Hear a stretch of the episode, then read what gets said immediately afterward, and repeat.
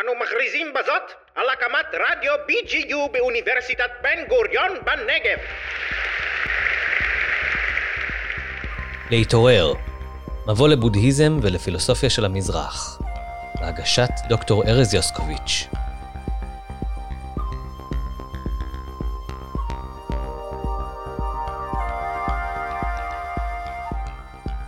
שלום לכם, וברוכים הבאים לפרק נוסף של להתעורר. והפעם, חלקה השני של השיחה שלי עם דוקטור אנדי גרמן על בודהיזם ופילוסופיה יוונית. שתהיה לכם האזנה ערבה.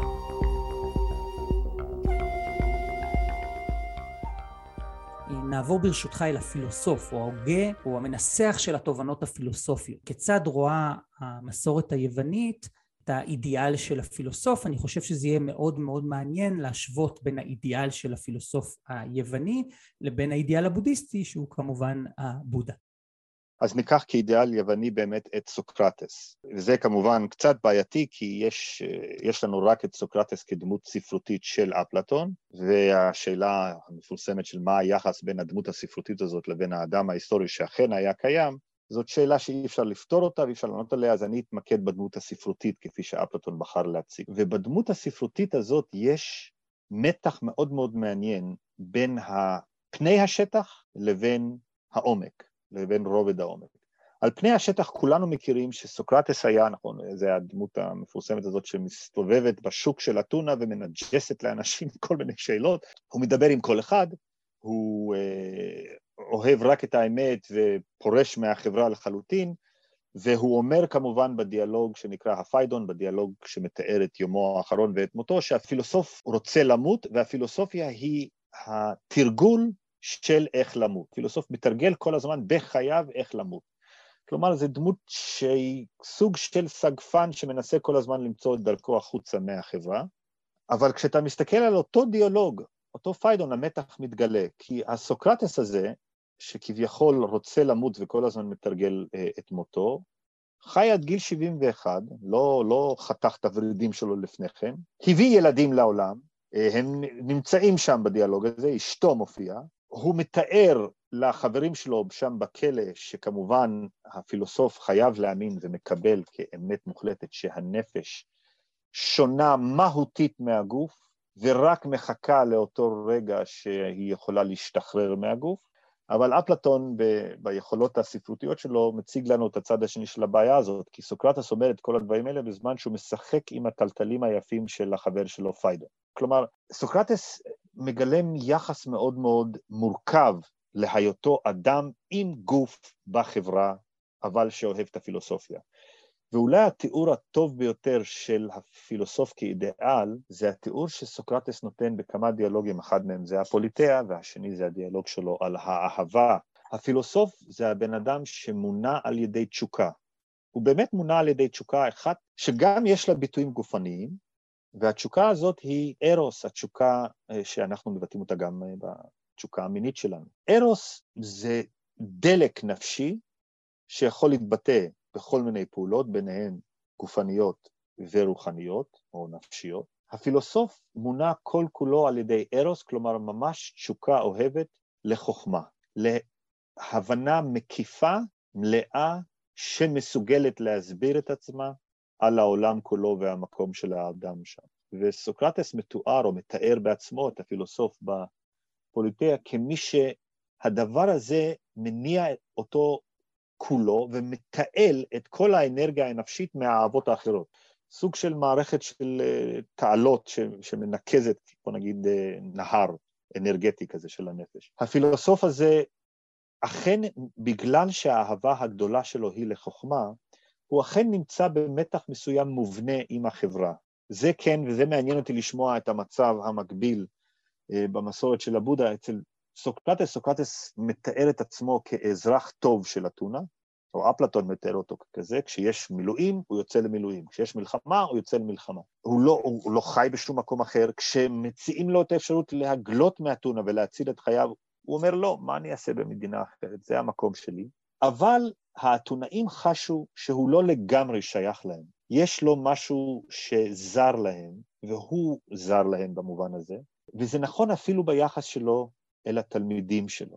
התלמידים שלו רואים אותו כסוג של אדם לחלוטין חופשי, הם שואפים לחירות הזאת והיא קצת מרתיעה אותם.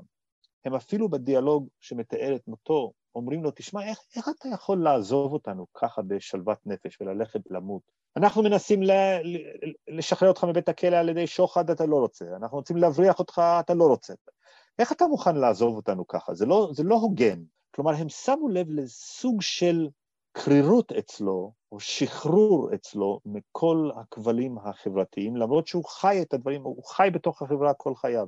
אני הייתי אומר שאפלטון מציג את הפילוסוף, את האידיאל של הפילוסוף, כשילוב של תשוקה, שמניעה אותנו כל הזמן, לבין הנצחיות המוחלטת של האידאות, של המושאים של התשוקה, של המהויות השכליות של הדברים, הם לא מונעים על ידי שום תשוקה, הם שלמים, לא צריכים שום דבר, לא חסר להם שום דבר.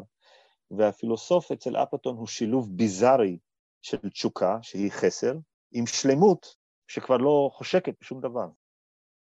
זה מאוד מאוד מעניין, כי באמת באופן אינטואיטיבי, הבודה הוא למעשה אדם שהצליח להתגבר ולהתעלות מעבר לתשוקות. כלומר, הנחה הבסיסית, אני לא אחזור על הסיפור של הבודה, הוא סיפור מוכר, אבל ההנחה הבסיסית לגבי הבודה הוא שהוא אדם שחי מלכתחילה בעולם, אה, באיזשהו עולם מאוד מאוד סטרילי שבו הוא לא נחשף לסבל ובעצם מתמסר כולו רק לתשוקות, תשוקות הגוף, תשוקות הרוח במובן הלימודי או האומנותי או האסתטי ולבסוף הוא נתקל באמיתות הבסיסיות ביותר של הסבל, מוות, מחלה, זקנה וכתוצאה מכך הוא יצא לאיזשהו חיפוש שהוא החיפוש אחר השחרור ובמובן הזה הוא בן אדם שהוא פרוש במהות שלו כי הוא נטש את חיי העולם הזה על מנת להתייצב מול האמיתות הכי בסיסיות של הקיום, להבין אותם, לגלות אותם.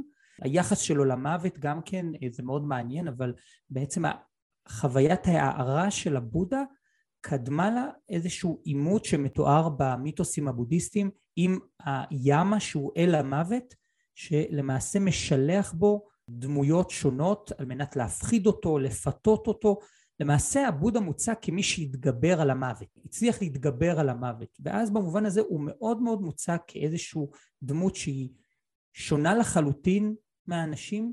הרבה אנשים בטעות סוברים שהבודה הוא היה רק אדם, פשוט אדם, קצת אולי כמו סוקרטס ש, שגילה כל מיני תובנות, זה לא האופן שבו הוא מוצג בטקסטים הבודהיסטיים. זה בדיוק מה שרציתי לשאול אותך, אם הוא עובר סוג של העלאה, או נתפס כמי שעובר מהמצב האנושי למצב שהוא כבר אחר?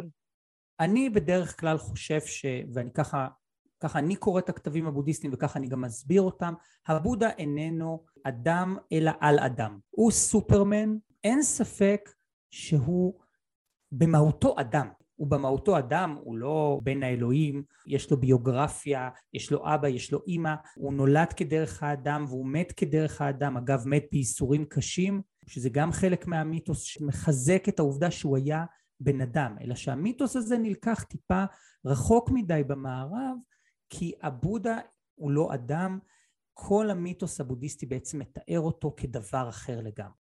האם יש פה דמיון מסוים למצב בצרות הטריניטרית הקתולית? כלומר, שישו הוא האלוהות שנכנסת לתוך ומנכסת לתוך עצמה את המצב האנושי, כולל מוות וסבל? שישו באמת חלק מהפרסונה האלוהית, ולא, באמת לא רק אדם ואפילו לא על אדם. אז לא הייתי הולך עד לשם, כי במובן הזה באמת הבודה הוצג גם כבן אדם, לפחות הביוגרפיה שלו מוצגת גם כבן אדם, אבל לחלוטין יש בו משהו שהוא מעבר לאדם, הוא מתואר כמישהו שמלכתחילה היו לו את הנתונים ללכת מעבר לאדם, הוא לא נולד כבן אדם רגיל שעבר איזשהו תהליך, אלא מלכתחילה היה משהו בו שאפשר את זה, וזה מתואר בתפיסה הבודהיסטית כתולדה של הרבה מאוד גלגולים של תרגול שבהם הוא השלים את היכולות שלו להפוך לבודה הבודיסטווה, כלומר כל הגלגולים הקודמים שלו עצמו כביכול. בדיוק. אז, אז במובן הזה זה מאוד חשוב להדגיש. מצד שני אבל, הבודה, אולי האידיאל השני שהוא מגלם, זה אידיאל של מורה.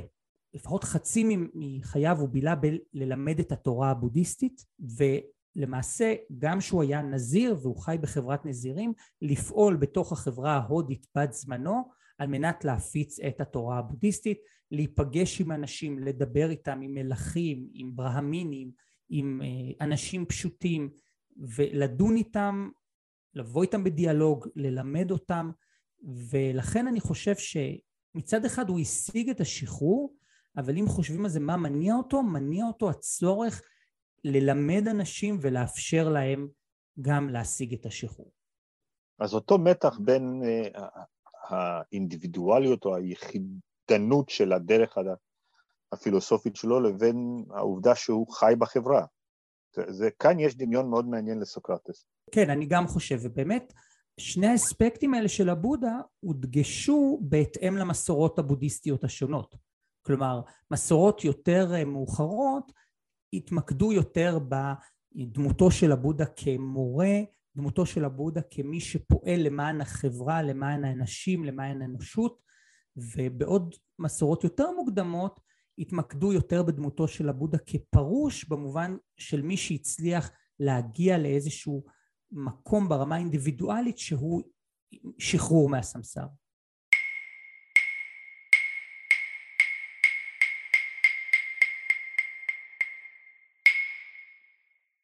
בוא נשאל שאלה כזאת, שאלה שהרבה חוקרים של אפלטון שואלים, למה דמות כמו סוקרטס צריך בכלל לחפש תלמידים ובסופו של דבר לסכן את עצמו עד כדי מוות? למה, למה הוא נכנס לתסבוכת הזאת אם הוא יכול להתפלסף לבד?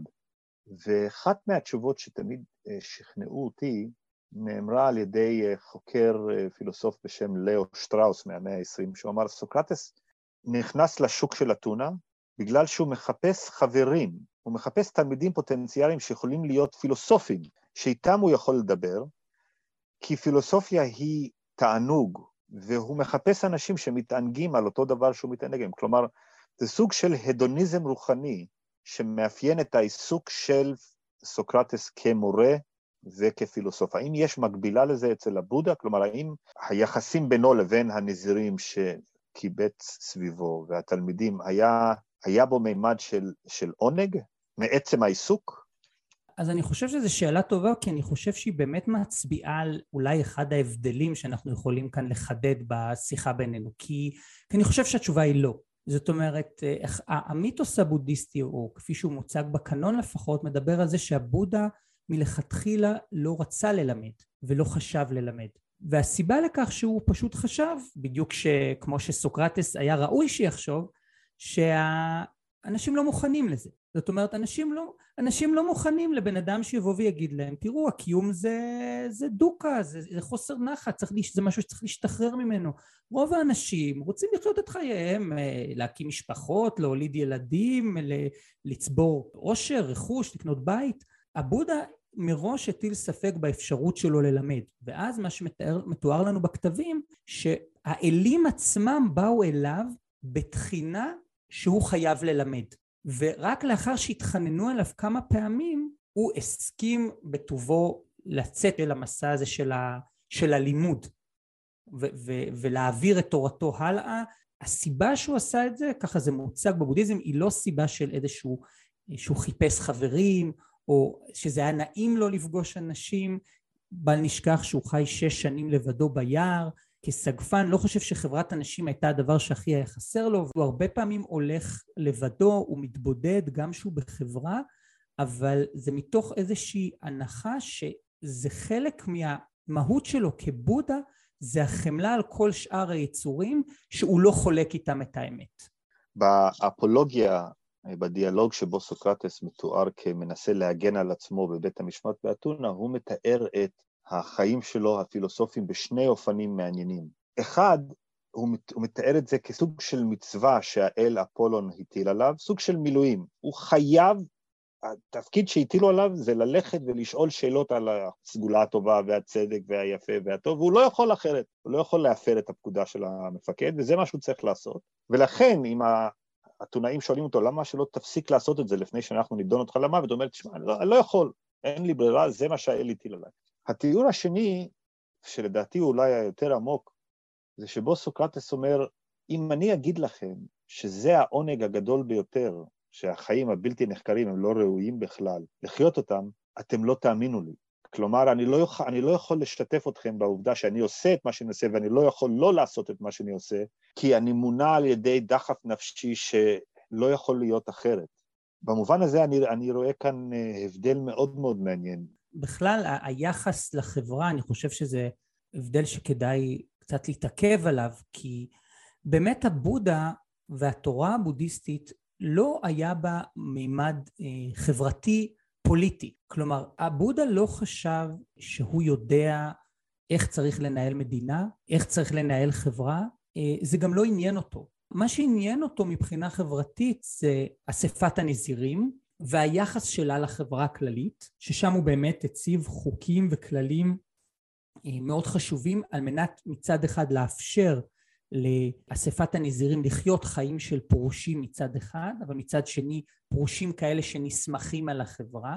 זאת אומרת, יחסי הגומלין האלה היו מאוד מאוד חשובים לו והוא אה, הרחיב עליהם והרבה מאוד מהחוקים הבודהיסטיים, אה, אנשים לא כל כך ערים לזה, אבל הרבה מאוד מהחוקים הבודהיסטיים הם בעצם סביב האופן שבו נזיר צריך לנהוג לא רק למען התרגול שלו ואפילו לא רק למען הקהילה הנזירית הקטנה שבה הוא חי, אלא גם כדי בעצם להוות דוגמה ומופת לקהילה החיצונית שתומכת בו. ובתחום הזה הבודה כן דיבר ו- ולימד וביסס חוקים וכללים, אבל הרבה פחות על איך חברה צריכה להתקיים, מהי החברה האידיאלית, מהו המלך הטוב. המלך הטוב בבודהיזם נתפס כמי שמגן על הבודהיזם.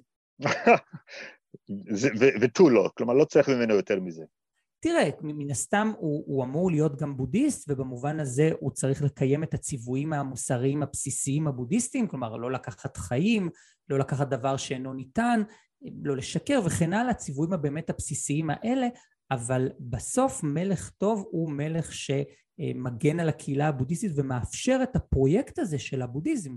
כלומר, היית אומר שפילוסופיה פוליטית או הגות מדינית בודהיסטית, אי אפשר לדבר עליה באותו אופן כמו שאפשר לדבר על הגות מדינית בפילוסופיה היוונית, אצל אריסטו למשל, מה זה, מה זה משטר טוב, אה, זה, זה, אלה סוגיות שלא עלו באותו אופן, אם בכלל במסורת, לא רק אצל הבודה, אבל מה עם המסורת היותר מאוחרת?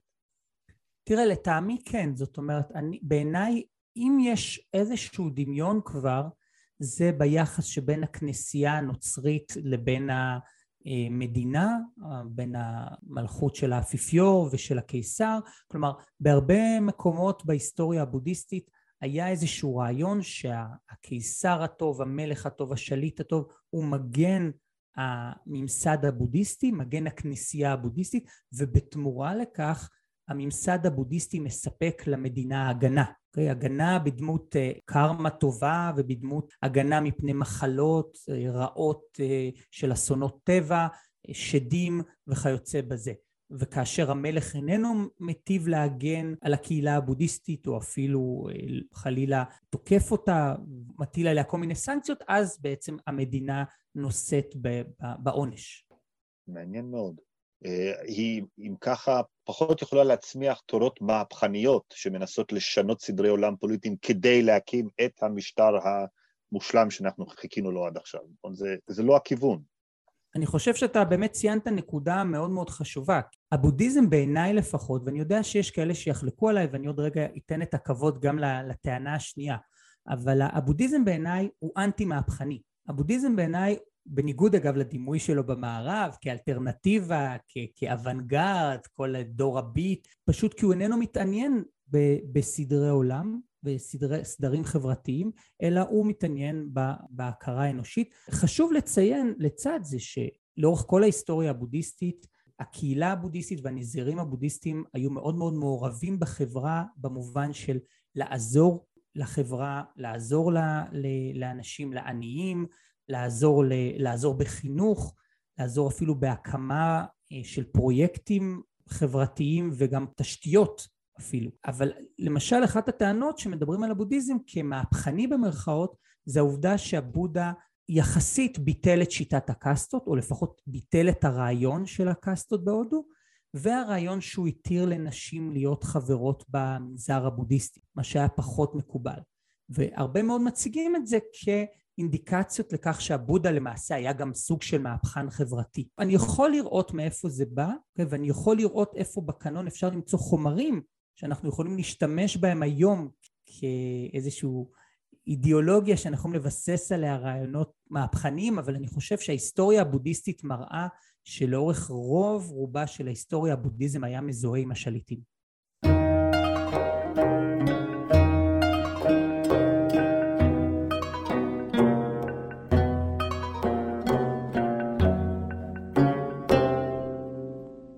גם אצל אפלטון וגם אצל אריסטו יש הבחנה בין חשיבה שנעשית במילים או מושגים, מונחים, אפלטון קורא לה דיאנויה, thinking things through, ואפילו אם אתה מתרגם את זה לאנגלית ואתה שומע thinking things through, זה לחשוב דרך משהו, דרך מדיום מסוים על משהו. זו דרך החשיבה הרווחת שלנו, דרכה אנחנו מחברים, מחלקים, מייחסים דברים אחד לשני, לבין הסוג חשיבה האחר, שאפלטון וגם אריסטו מציגים אותו כיותר יסודי, או יותר גבוה, אם תרצה. סוג חשיבה ששקוע בכל סוגי החשיבה האחרים שלנו, חשיבה מעשית, חשיבה תועלתנית, חשיבה מושגית, אבל היא שונה, ולזה הם נותנים את השם אה, שכל, נוס ביוונית, שהיא כבר לא מתווכת דרך מילים, דרך מושגים, אלא היא סוג של ראייה ישירה או פתיחות למהותם של דברים. איתה אנחנו תופסים את המהות של משהו באקט קוגניטיבי אחד, שאין בו חלקים, לכן אין בו מושגים ומילים, ורק דרכו אנחנו יכולים לתפוס משהו כמשהו, שזה האקט ששכל מסוגל לעשות. אני אתן לך דוגמה ואז נראה איך זה נראה אה, במסורת הבודהיסטית. בפילוסופיה המערבית המודרנית כולנו יודעים, נכון, שהתפיסה של אקט החשיבה הבסיסי הוא תפיסה יותר, שיותר דומה לתפיסה של ייצוג מנטלי. מה אנחנו יודעים, איך אנחנו יודעים את העץ שנמצא מחוץ לחלון שלי כאן? אנחנו, על ידי התפיסה החושית, בונים מין תמונה מנטלית, ייצוג מנטלי representation באנגלית, שכשהיא מועמדת אל מול התודעה העצמית שלנו, אנחנו מסוגלים לשפוט שזה עץ. ואז מתעוררת השאלה המאוד גדולה, איך אנחנו יודעים שהייצוג המנטלי הזה אכן תואם את העץ שנמצא מחוץ לחלון. אצל אפלטון ואצל אריסטו התפיסה היא קצת שונה, היא שונה באופן מאוד מהותי, ההבדל הוא קטן אבל עצום בסופו של דבר. עם השכל אנחנו תופסים לא ייצוג מנטלי של העץ שאנחנו בנינו, אלא את המה זה להיות עץ ממש, את המבנה השכלי שבזכותו עץ יכול להיות עץ. ואנחנו עושים את זה על ידי פעולה של, שהיא סוג של חדירה דרך כל התכונות הלא מהותיות. למשל, אני יכול להראות לך עץ אלון, עץ אורן, עץ נושר, עץ בסתיו באמריקה עם הצבעים השונים, ואתה מסוגל להתעלם, וילד מסוגל לעשות את זה, להתעלם מכל ההבדלים האלה ולזהות בתוך כל ההבדלים האלה את כל הדברים האלה כעץ, כדבר אחד, ואת זה אנחנו בוודאי לא עושים עם העיניים, יאמר אריסטו, כי העיניים שלנו רואים רק צבעים. אנחנו לא רואים באמת אובייקטים עם העיניים, אלא עם השכל אנחנו מזהים שתכונות א', ב', ג', ד', שייכים למשהו אחד, ואת המשהו האחד הזה אנחנו תופסים באקט שנקרא שכל. ועבור אריסטו, באתיקה הניקומחית שלו וגם בספר שלו על הנפש, הפעולה הזאת של שכל היא בעצם האלוהות כולה, א', וב', היא זאת שמאפשרת לנו לדעת אמיתות על העולם הזה, בחיים האלה, בתוך העולם הזה. איך זה נראה במסורת? האם יש מקבילה בכלל לפעולה של שכל, למה שנקרא בשפה המודרנית intellectual intuition?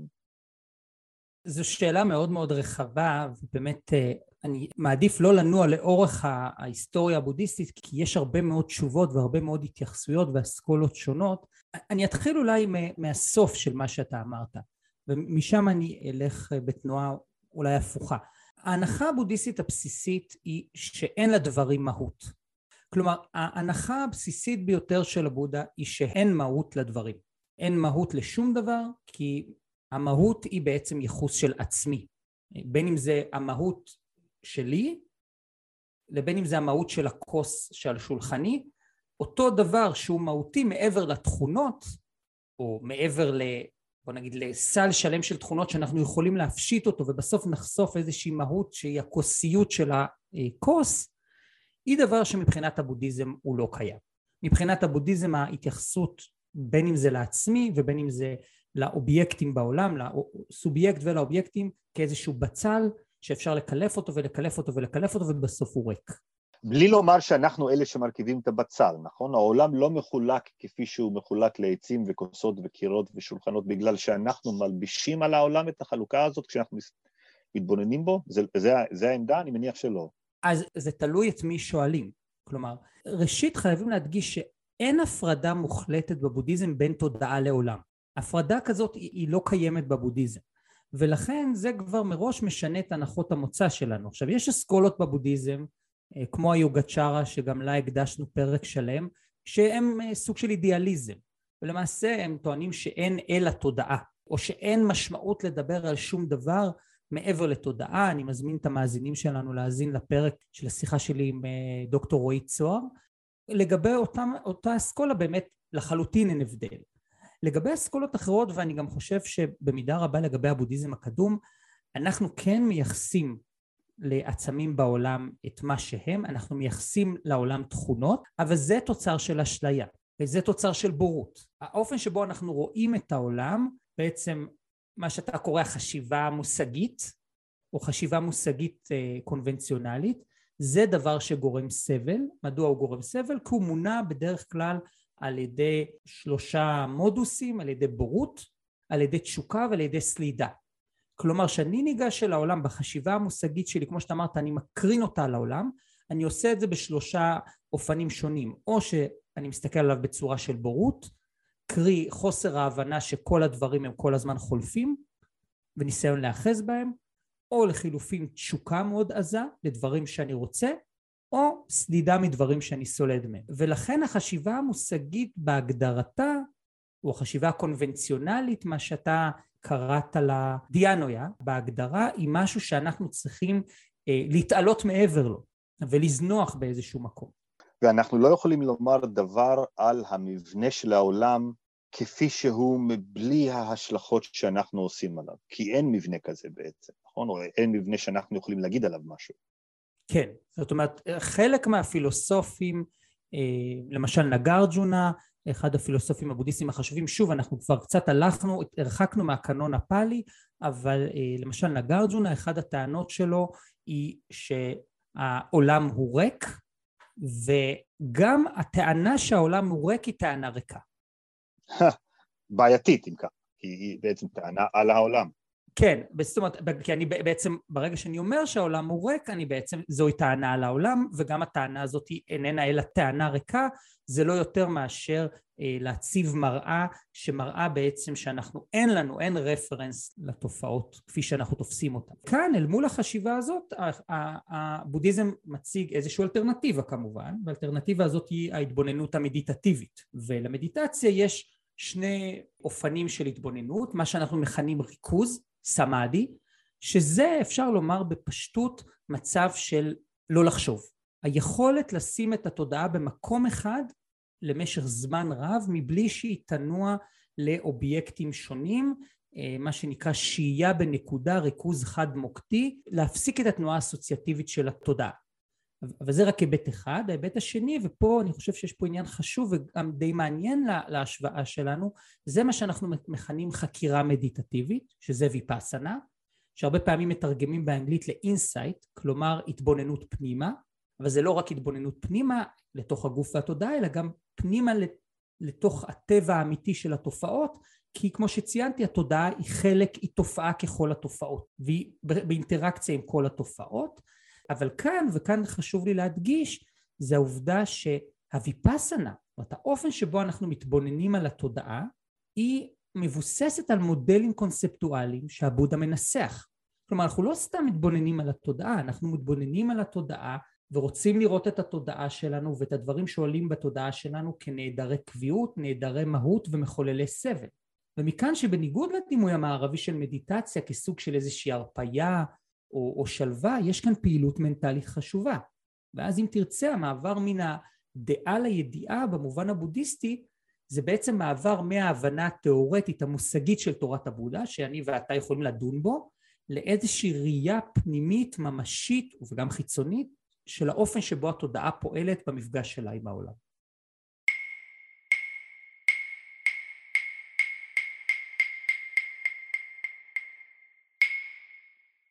בפילוסופיה היוונית הקלאסית, באסכולה הסוקרטית, כמו במה שאתה מתאר במסורת הבודהיסטית הקדומה, אין את ההבחנה שאנחנו מכירים בפילוסופיה המודרנית המערבית בין סובייקט ואובייקט, תודעה ועולם באותו אופן.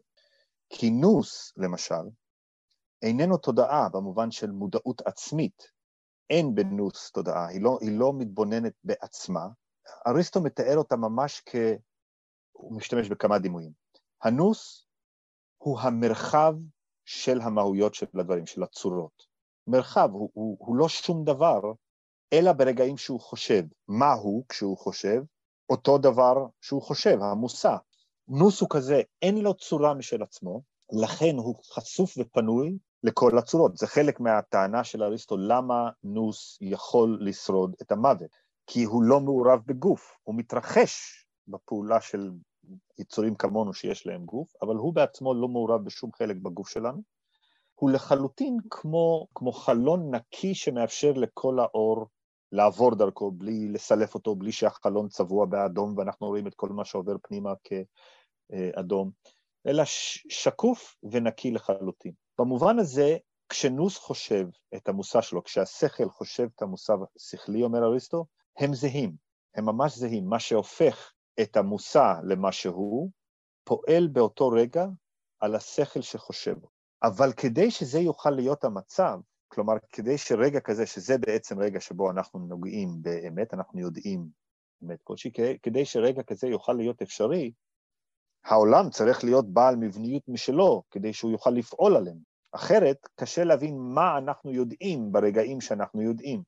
אז אם אני מבין נכון, ההנחה האחרונה הזאת לא יכולה להתקיים באותו אופן במסורת הבודהיסטית, נכון? לעולם אין איזושהי מבניות שיכולה לפעול על התודעה שלנו ברגע שניקינו את התודעה על ידי פרקטיקות של מדיטציה והשתחררנו מחשיבה קונבנציונלית, אנחנו משתחררים לחלוטין מהעולם, לא רואים את העולם בצורה הנכונה.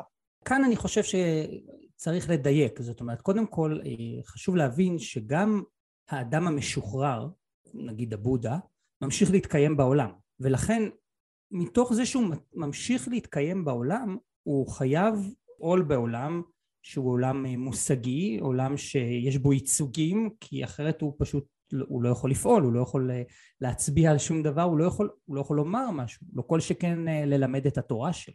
אז הבודהיסטים ללא ספק משתמשים במושגים, מחייבים את המושגים במובן של ההוראה, אבל במובן הזה כלפי הבודהיסטים המושגים הם לא יותר מאשר skillful means.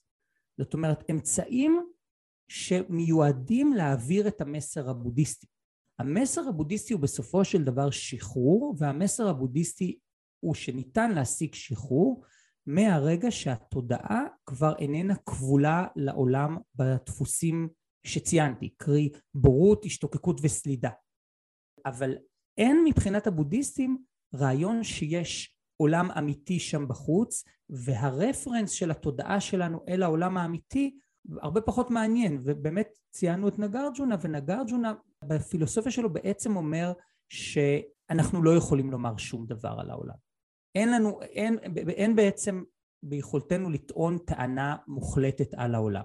עכשיו הפילוסופים שקדמו לו, אה, למשל אסכולת האבידרמה, הם כן טענו שיש למשל חלקיקי יסוד של העולם ושל התודעה, מה שהם קראו דרמה, מאוד דומה לתיאוריה האטומיסטית, והחלקיקים האלה יש להם קיום מאוד מאוד זמני, והם בעצם מרכיבים את כל התופעות והם גם מרכיבים את התודעה. עד כמה אם כן יעניין הוגים בודהיסטים לעשות את מה שאריסטו עושה בחלקים של הכתיבה שלו שנקראים האורגנון, כלומר בחלקים הלוגיים, אריסטו מייסד את המסורת הלוגית המערבית בגלל שזה עניין אותו מאוד לפתח עד כמה שאפשר, עד הקצה, את יכולת ההיסק שלנו, לראות איך היא פועלת, ולקבוע דרך הלימוד הזה מהם התנאים שמאפשרים למשהו לקרוא לעצמו מדע, מדע הביולוגיה, מדע הפיזיקה, מדע של... עכשיו, אני יודע שכמובן היה פיתוח מאוד מאוד מפותח ועדין של, של כלים לוגיים במסורת הבודהיסטית, אבל זה כנראה היה צריך לבוא ממניע אחר, זה לא כדי לבסס מדעים, נכון? זה רק, רק לצורך ניקוי התודעה ושחרורה. אה, אז כן, חד משמעית, זאת אומרת ההבדל פה בעיניי הוא המניע, כמו שציינתי קודם. פילוסופיה בודהיסטית בהגדרה שלה מיועדת להצביע על התנאים שמאפשרים את השחרור. לצורך זה, אם אנחנו יכולים ליצור מערכת לוגית מאוד מאוד מורכבת, שלמעשה מפריחה את כל הטענות של המתנגדים שלנו, את כל הטענות של אנשים שטוענים שיש מהויות לדברים, של אנשים שטוענים שיש עצמי ויש עצמי נצחי ויש איזשהו מין מה שמכנים אטמן כזה, איזשהו נשמה נצחית וכיוצא בזה, אז כן בהחלט, זאת אומרת הפילוסופיה הבודהיסטית פיתחה מערכות מאוד מאוד מתוחכמות של קטגוריות ושל טיעונים אה, לוגיים מאוד מאוד מבוססים על מנת להפריך את כל הדברים האלה. אבל המניע שלה הוא לא לאפשר אה, מדע, אלא אם כן, וזו טענה שהרבה פעמים נשמעת, ואני לא יודע בדיוק מה אני חושב עליה, אבל אה, אלא אם כן המדע הוא מדע של התודעה. כלומר, אם אנחנו מתייחסים לחקר ולמחקר המדיטטיבי כאיזשהו חקר של התודעה, אז בהחלט הבודהיזם בפילוסופיה שלו יכוון בעצם לבנות מערכת מושגים שתאפשר ותנחה את האדם במהלך המדיטציה. כלומר, כמו שציינתי קודם, המדיטציה היא הרבה פעמים הניסיון של לקחת את המערכת המושגים המאוד מאוד מורכבת הזאת ולראות אותה קורית בתודעה בכל רגע ורגע. השאלה שמתעוררת אצלי זה, האם במסורת הבודהיסטית השתחררות מהאקט הבסיסי של זיהוי עצמך בכל פעולה נפשית שלך היא אפשרית בכלל כל עוד אנחנו חיים, או שזה משהו שאפשר להשיג רק בסופו של דבר במוות? אז גם כאן זו שאלה מאוד מעניינת, זאת אומרת, ברמה העקרונית השחרור הוא דבר שהוא אפשרי, אבל חשוב באמת להדגיש שלפי הבודהיזם הקדום, השחרור הסופי הוא באמת רק במוות. כלומר, הבודה חווה את השחרור הסופי רק במה שאנחנו מכנים הפער הנירוונה, המצב שבו הוא חולף מן העולם, והסיבה לכך מבחינה לוגית היא מאוד ברורה. כל עוד הוא מעורב בעולם, הוא חי בעולם, הוא חייב לפחות מבחינה פונקציונלית לזהות את עצמו כעצמו. כן, זאת השאלה שמתעוררת אצלי. דקארט כאן צודק, זה בלתי נמנע, נכון? אנחנו תמיד פוגשים את עצמנו בכל פעולה כזאת. כן, רק שהבודה יגיד, וממשיכיו ויחזקו את זה, יגידו כן, אבל כל עוד אנחנו מבינים שהאני הזה הוא פרסונה, אם אני הולך ליוונית, כלומר איזושהי מסכה שאנחנו לובשים, איזושהי דמות פיקציונלית ופונקציונלית שאנחנו משתמשים בה על מנת להתנהל בחברה, בין אם זה כמרצה באוניברסיטה, כאבא, כבעל או ככל דבר אחר, ולא מייחסים לה מהות וקביעות, אז אה, אין עם זה שום בעיה. אז שאלה אחרונה מהכיוון של היוונים בסוגיה הזאת, גם אפלטון וגם אריסטו אומרים את זה, כל אחד בדרכו, שפילוסופים ממהותם הם אלה שמזהים את פעילות השכל עם האלוהות. סוקרטס אפילו אומר את זה באחד מהדיאלוגים, פילוסופים מאדירים את עצמם בכך שהם קוראים לאל נוס. כלומר, שמים את הפעילות שהם הכי אוהבים, הפעילות של השכל, ביסוד של העולם או בנקודת הראשית של העולם. עכשיו, אני כן שמעתי אצלך שתיארת למשל את איך שעבודה מתאר את התפקיד שלו ואיך הוא קיבל על עצמו את התפקיד שלו, שברקע של המסורת הבודהיסטית עדיין יש דיבור על אלים, במקרה הזה ריבוי של אלים, אבל המספר לא משנה. האם אלים או אל משחקים תפקיד מעבר לבודה עצמו, והאם הם מזוהים עם הפעילות קוגניטיבית כלשהי, או שהם בעצם חומר ממסורות מוקדמות יותר שמופיעות במסורת הבודהיסטית, אבל הן לא, לא במרכז העניין? התשובה הקלאסית היא באמת שהם לכאורה לא במרכז העניין, כלומר כן אנחנו בעצם, אנחנו הבודהיסטים מקבלים את העובדה שיש אלים, הם קיימים, ברמה כמותית הם שונים מבני אדם, הם חיים יותר זמן, הם יותר מאושרים וכו', אבל לא ברמה איכותית כי הם גם כבולים למעגל הזה אה, של הסמסרה. האלים הם לחלוטין אימננטיים למערכת, אין להם שום ממד טרנסדנטי, הם, יש להם יכולות שחורגות בקנה מידה מיכולות של בני אדם, גם אם זה חיים של מיליוני שנים או מאות מיליוני שנים, אבל זה, שום דבר הוא לא נצחי, כולל האלים. זאת אומרת, במובן הזה, הבודה מחליף את האלים כדמות המרכזית בסיפור, אבל מצד שני, ו- וזה גם חשוב, הבודה מוגדר כמורה של אלים ובני אדם. ובמובן הזה האלים הם כן משחקים תפקיד בעיניי, לפחות כמו שאני מבין את הקנון, אה, בכך שהם למעשה מאדירים את הבודה. לאלים יש תפקיד מאוד חשוב כתלמידים של הבודה, והעובדה שהאלים הופכים להיות תלמידיו, הופכים את הבודה למי שהוא, וזה באמת הגדרה של מורה של אלים ושל בני אדם. כלומר, מה שבודה מלמד איננו רלוונטי אך ורק לבני אדם, מכיוון שזה אמת קוסמית, אז גם האלים רוצים ואכן הופכים להיות תלמידיו של הבודה. הבנתי. אז הוא באמת במרכז ולא הם. הם לחלוטין משניים לסיפור. חד משמעית.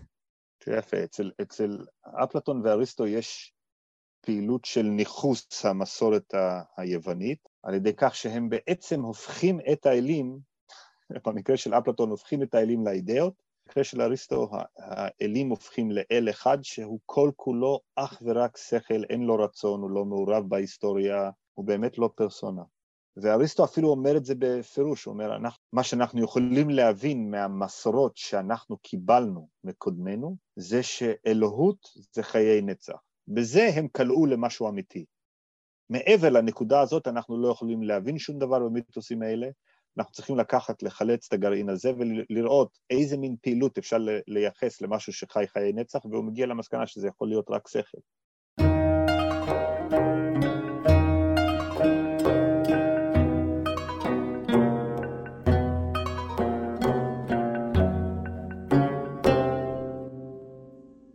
אולי לסיום אני הייתי רוצה לברר אולי איזשהו נושא אחרון, אני יודע שזה נושא מאוד מאוד גדול, אבל לתחושתי גם כמי שלמד את הפילוסופיה היוונית וגם ככה מתוך מה שעולה בשיחה בינינו, יש איזושהי תפיסה, ודאי באסכולה הזו שאתה מתמקד בה, שמדברת על השכל, ובעצם מאדירה את השכל. וגם כשאני מסתכל על הפילוסופיה הבודהיסטית, אני רואה התמקדות מאוד מאוד גדולה בתודעה.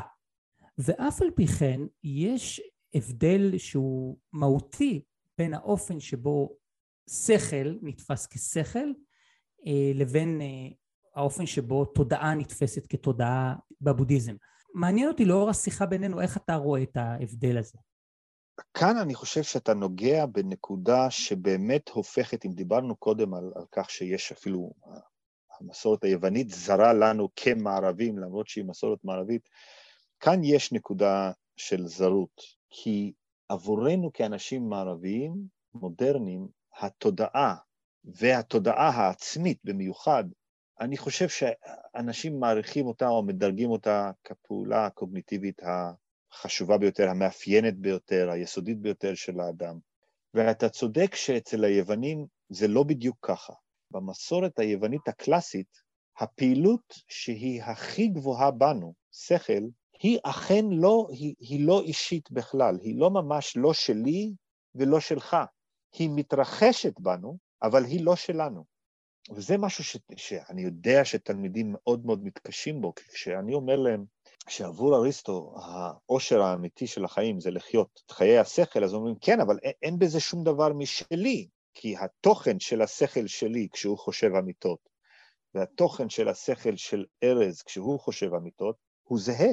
זה אין, אין שום מימד פרסונלי שמשחק שם תפקיד. וזה נכון, זה באמת נכון. אצל היוונים יש מובן מסוים שבו מה שהסובייקט רוצה יותר מכל, זה אותם רגעים שבהם הוא לא כבול בסובייקטיביות האישית שלו. נקודת התחלה שונה לחלוטין מהנקודה הבודהיסטית, הגענו לאיזושהי נקודת דמיון, אני חושב.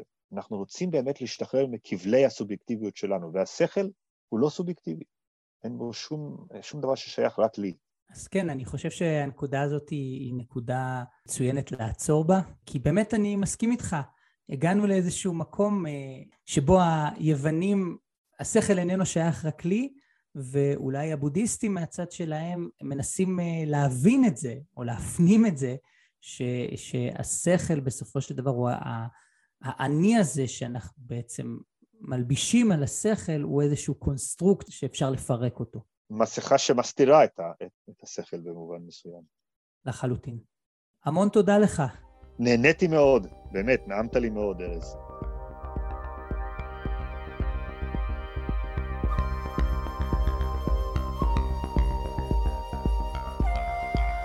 עד כאן להפעם.